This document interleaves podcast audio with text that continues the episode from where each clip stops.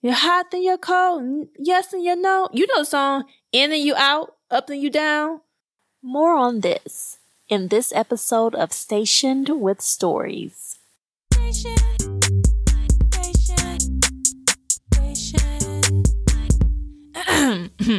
Station with Stories. That's it. All right. You are listening to Stationed with Stories. I'm your host, Kelicia Hollis Jessie. And just as we get into this thing, let me just tell you that these are my thoughts, my thoughts, my thoughts, my thoughts.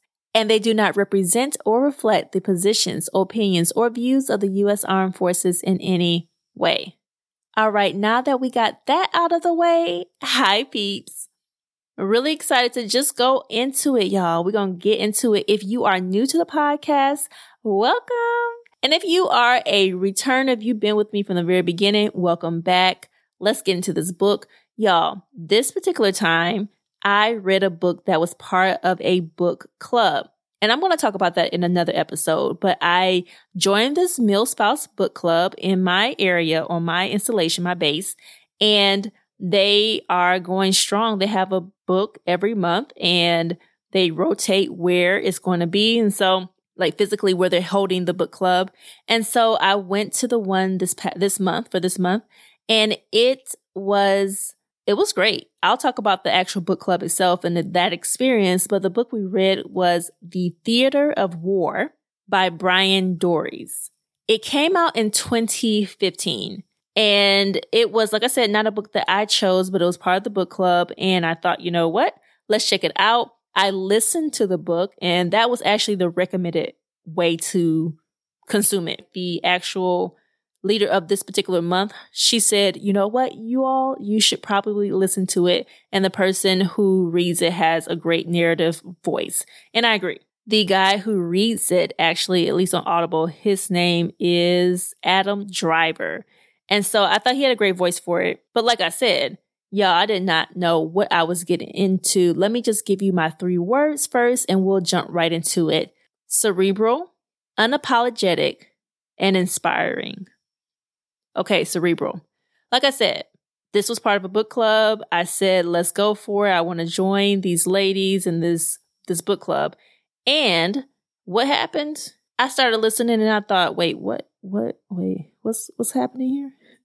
What's what, what am I reading? Y'all, cerebral, very academic. And and don't let that scare you, okay? Because it doesn't stay there per se. Like if it this, if that's not what you like, there may be other things that you like about the book, but it was very cerebral and it took me a moment to catch my breath on it. This guy, right, the writer is a scholar and he started this organization to bring Greek plays to military communities and and communities that that need some sort of therapy in ways, right? That from the arts. I'll get into that art and healing in a second, but it was very cerebral because you start off with how he got to that place and he studied, you know, all the classics. He's very big into humanities and and also psychology and and you get his understanding of why, the why of the work because he knows Greek classics and he studied them. And so if you have not really read any Greek classics, and you're definitely not into that academic space of being able to break down some of Heracles and all of these things, like and Sophocles, and and to have these conversations about rhetoric. That's that's where it goes, and so it's very cerebral. And I did not expect that, and I I definitely was caught off guard at the very beginning. It was very very. It's like it kind of transported me back to being in college and I went to a college that had a very core, strict humanities set of classes for undergraduates. And you had to take quote unquote classics. I like to call them European classics because they are European classics, not to be confused with classics from other parts of the world, right? But they would call it classics just generally. And you had to read these type of things. And so I was familiar, but once again, it, it took me back, y'all. It took me back to the classroom and I said, what is happening here. I thought we were talking about theater, but he gets there. He gets there. Unapologetic. Unapologetic because when he really gets into the meat of this book and why and the audiences that he brought these classics to, it was it was unapologetic and particularly in the military space. If you're a mil spouse, if you've been in this or in the military, you know what I'm talking about. And if you're not, maybe it won't be such a surprise, but it is a very conservative community. It is a very top down working community and it is very rare, if not, you know, not present at all to have any sort of opinion that is publicly declared about, especially when it's dissent. Any dissensions declared publicly, you just won't see in military communities. Now, people may be grumbling and complaining in small groups. That's common. People will have opinions and not agree with certain decisions being made on little pockets of you know, social media pages and that kind of thing, yeah, sure. But in general, it is not a space where you can really open up and talk about trauma and talk about decisions made from the top that negatively impact you. And one of the things that this theater of war, the book and all these plays that he brought to military and is, is bringing to military communities, they open people up and and they are very provocative very provocative because his argument is that the types of plays that he brings are, are plays about war heroes and and people who were victims of war and what they go through and their raw emotion and the point was in their inception to come to these audiences and just kind of really lay everything bare. And the same thing can happen in contemporary times. That's the argument. You can use these plays that were written thousands of years ago and still have an impact today because they speak to the human condition. They speak to those who have been left behind or who have been ripped open by war, who have been uh, impacted by trauma and stress and who have been traumatized to silence even mental health, all of these things are topics of these plays that he brings to these communities. And with very interesting results in those communities, people would speak up and share their testimonies, their stories. And that's a very rare thing. And the book is very unapologetic about that. He, he wants people to feel in the, in their own capacity, the ability to talk, to speak, to share how these plays are impacting them. And it's very unapologetic and it's very rare to see. And I, it would be interesting to be in person in one of these performances and see how people, whether they were, you know, active duty or spouses or children of active duty military members, to see how being in these communities, going to active war zones impacted their lives. So unapologetic. And finally, inspiring. And the inspiration piece, me as a writer, I can always identify with movements that use art as a change agent, that use art as a healing method. And so to see how he looks at art and how the art, right, the theater as art connected with audiences and connects with audiences who are in the military or who are or used to be in the military, military audiences in general. I I felt inspired by it because words at the end of the day, you hope that they speak through generations, right? And we read quote unquote classics because we believe that they speak through time and place in many ways. And so, and, and as a reader and as a writer, I hope to do that. I hope to pick up books that are a diverse, right?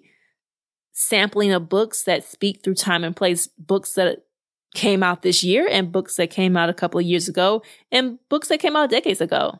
You know, if you were with me a couple of episodes ago where I talked about Goodbye, Mr. Chips, y'all, that was 20th century, right? And it it spoke to me. I said, "Yes, that that feels familiar." I just I just love that book. Anyway, right? That is what we do at our best as writers. We are writing something that people can pick up years and years later and be impacted by and talk about and have fruitful conversations about. So it was inspiring, the art and healing aspect of it.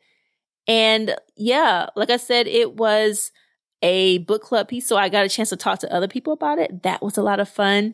And not a book that I would have picked up by myself, to be honest with you all, but I'm glad that I stuck it through because it ended up being a very interesting book, uh, an inspiring book.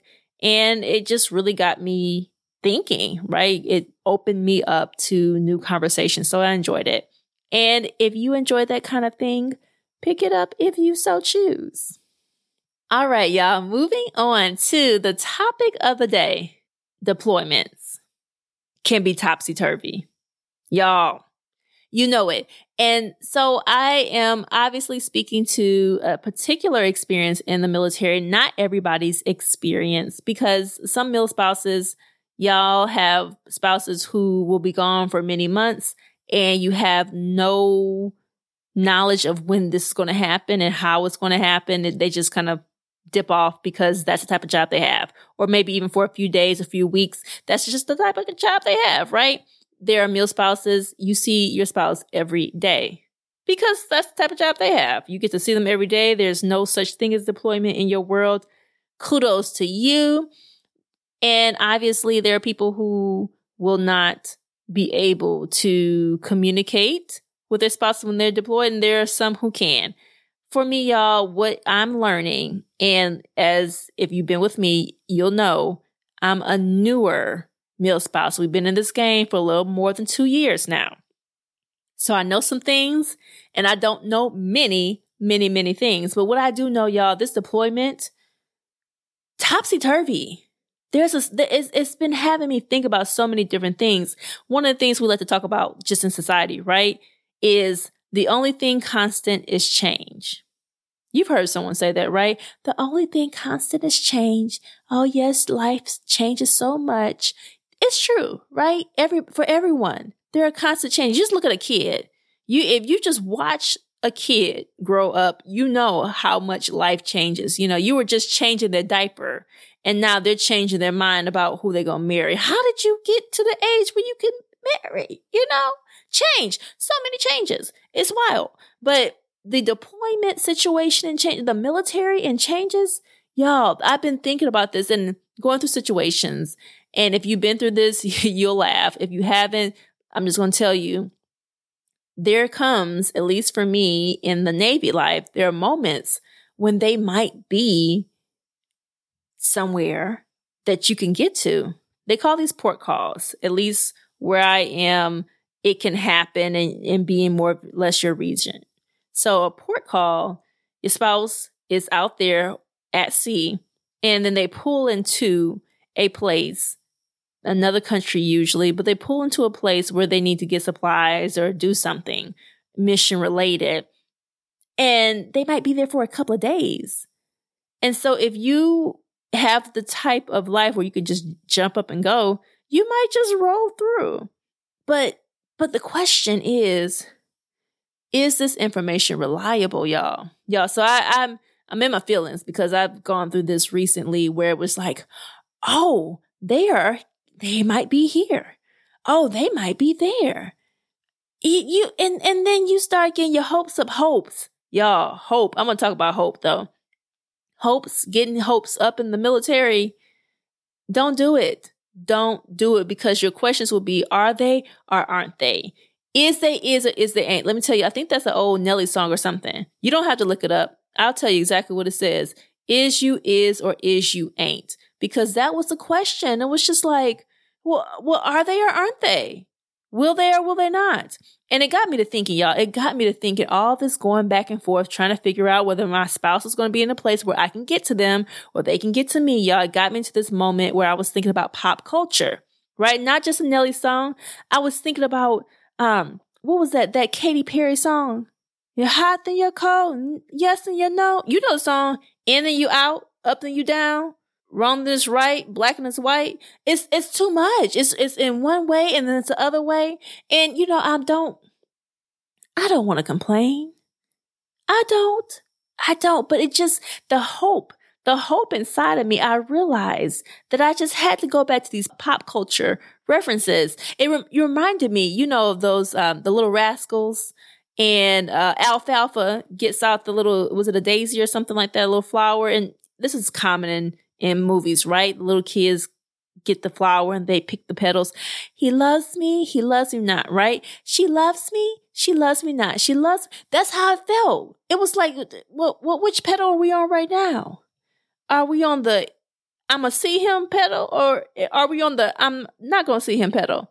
Yeah, just wild. It is so funny though. I mean, it is definitely a plan killer.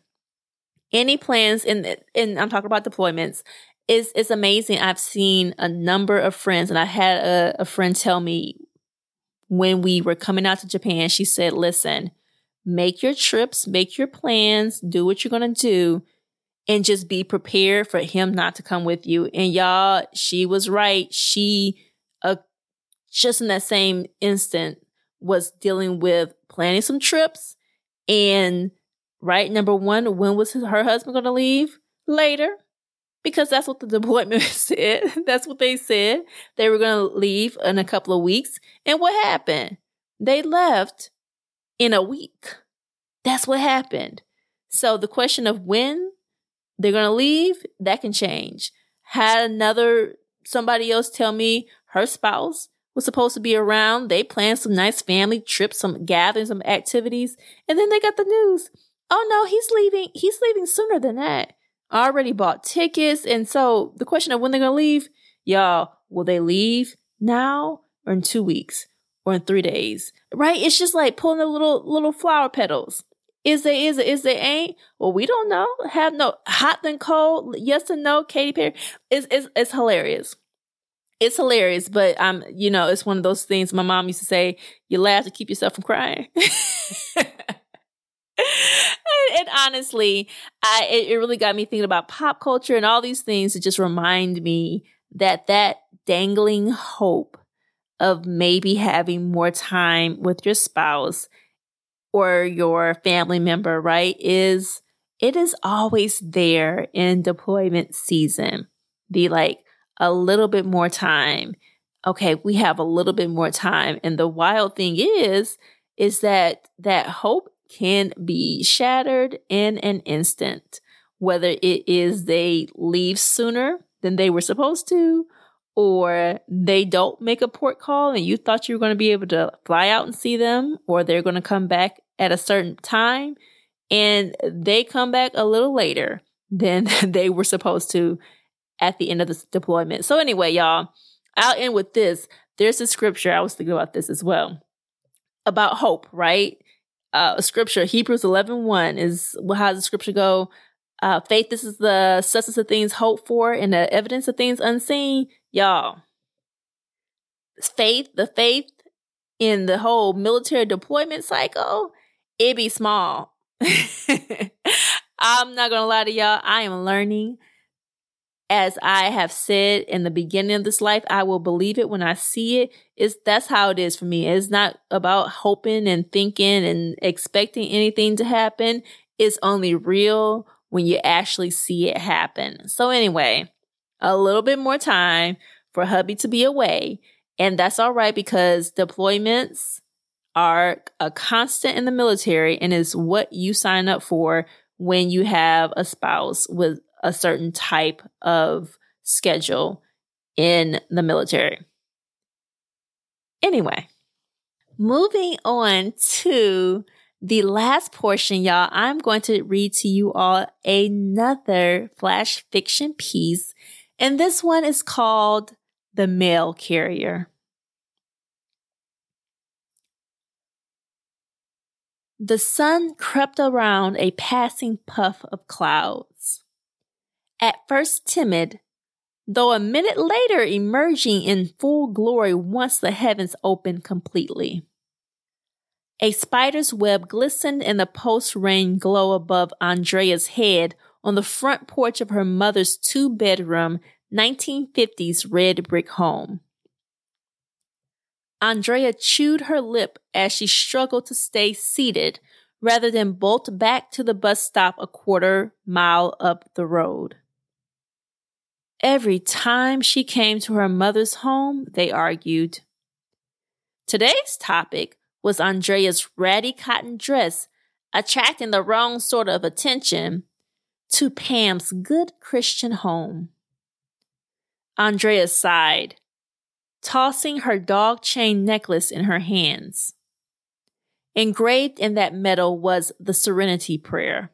Its cursive words caught the sun's rays.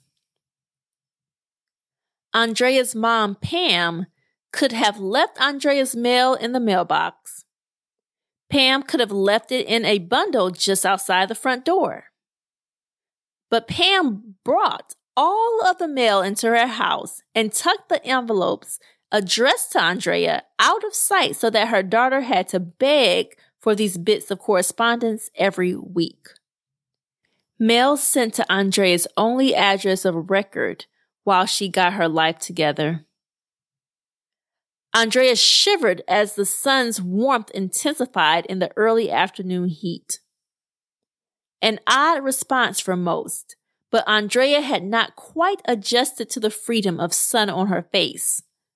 The bondage of police handcuffs and needle pot forearms and jail cells had been her life up until five months ago. Andrea repeated the prayer as she waited for her mom's return. God, grant me the serenity to accept the things I cannot change. Andrea's low hung head snapped up with the heavy steps of her stress worn and embittered mother. The storm door flew open. Here's your mail, the older woman said, thrusting a small stack into Andrea's hands. Andrea thumbed through them quickly. Maybe her mother wouldn't forgive her on this healing journey, but Lily? Andrea needed her forgiveness desperately. Mama, Andrea cried out just before the woman slammed the door. Mama, has she written anything back? Pam shook her head slowly the slightest trace of pity forming on the creases around her lips. She calls me from Mexico all the time, Pam said. But Lily isn't ready to talk to her deadbeat mama. Andrea's face wrinkled far beyond her 38 years. One day, Andrea whispered to herself. And Andrea set back out for the bus stop to the halfway house where she stayed. As she walked, she recited the rest of the Serenity Prayer to herself as the sun shied back behind the clouds and it began to rain once more. All right, y'all, that is it for today. I hope you enjoyed this episode. Station with Stories is on Twitter and Instagram, stationed underscore story. And check me out on YouTube, Station with Stories. I'm there. Uh, we have a website, stationedwithstories.com, where everything is. Check it out. And of course, if you are listening on a podcast streaming app, give the podcast all the stars. Give it the stars, y'all rate the podcast, and definitely share it with others. Share it with someone who might need a smile to their day, or who is an avid reader, or a meal spouse, or maybe dating someone in the military, whatever it might be. Or, you know, just just want a little cackle in their life, just a little fun. Share it with them. And I will be back with you all next Monday, Station with Stories. This is your host, Kelicia Hollis Jessie. Bye, peeps.